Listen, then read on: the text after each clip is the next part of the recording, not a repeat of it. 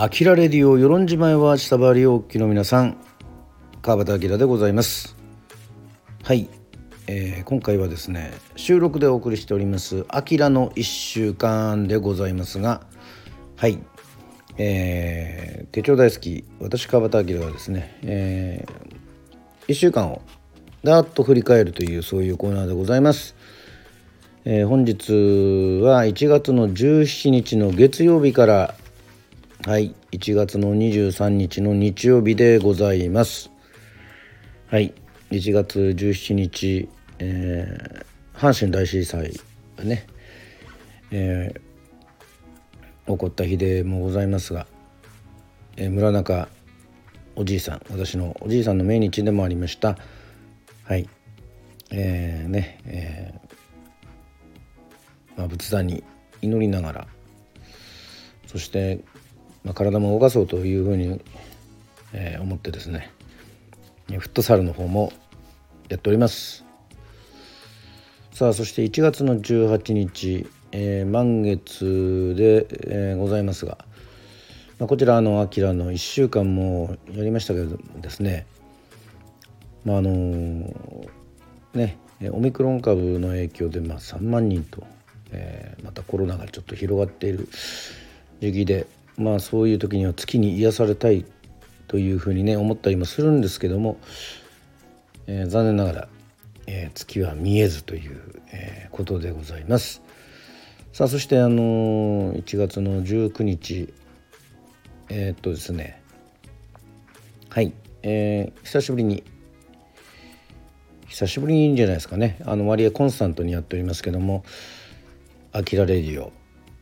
タイムドカンのシリーズで「えー、今宵の月のように」えー、を歌いました。はい、えー、そしてですねあのー、貼り付けもしてるんですけども、えー、世論民族村の、えー、菊池代さんが、えー、お亡くなりになりまして、えー、1月の20日はですね、えー、通夜えー、そして1月の21日はですね、えー、昼からですね、えー、告別式の方にね、え出させていただきました。まああのまあ、世論民族村世論をね、あのに来たことがある方はあのお分かりになると思うんですけどもですねあのこの菊千代さん、まあ、あの90 6歳で永眠されたんですけれどももう数々の、えー、本の出版ですね著書ですね、えー、私もいろいろ持っておりますが、えー、本当にあの素晴らしい、えー、方でございまして、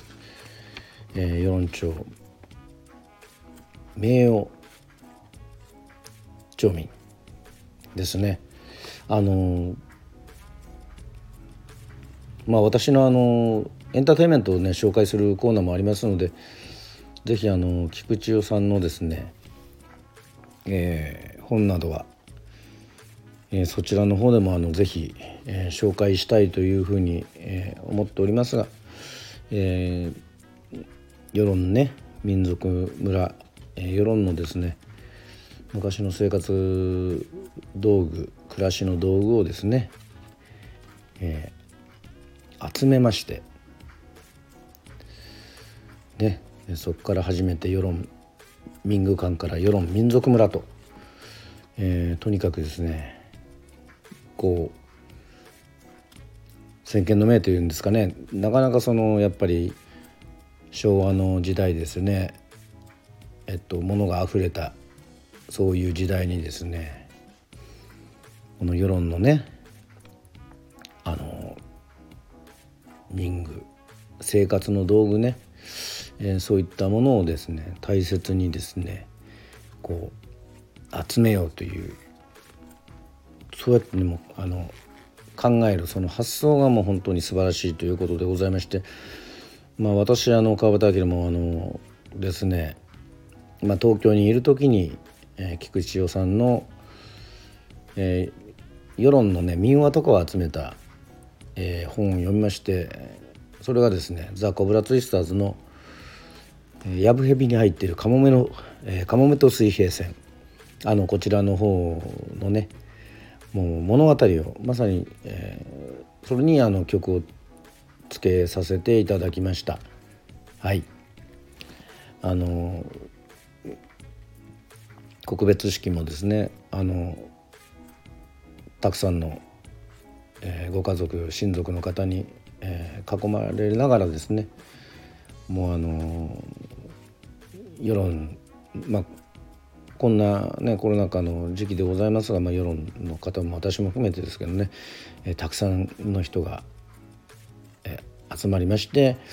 えー、菊池さんのですねことをですねあの忍んでおりました。あのまあ、菊池さんねあの永眠されたのは本当に、えー、ね、世論にとっても損失というか残念なんですけども、えー、これからですね世論の、えー、島民としてまたこうやってね出席というかあの至る所に、えーまあ、家族の方もそうですけども、えー、世論のねあの言葉ユンヌフトバとかも含めて、えー、メッセージ、えー、残されてるのでやはりこれをあのつないでいかなければなというふうに思っております。はい、あの90歳でアンダーの芭蕉布もですね、えー、葬儀場の方に、えー、飾られててすごいなというふうにね思いました、えー、その年齢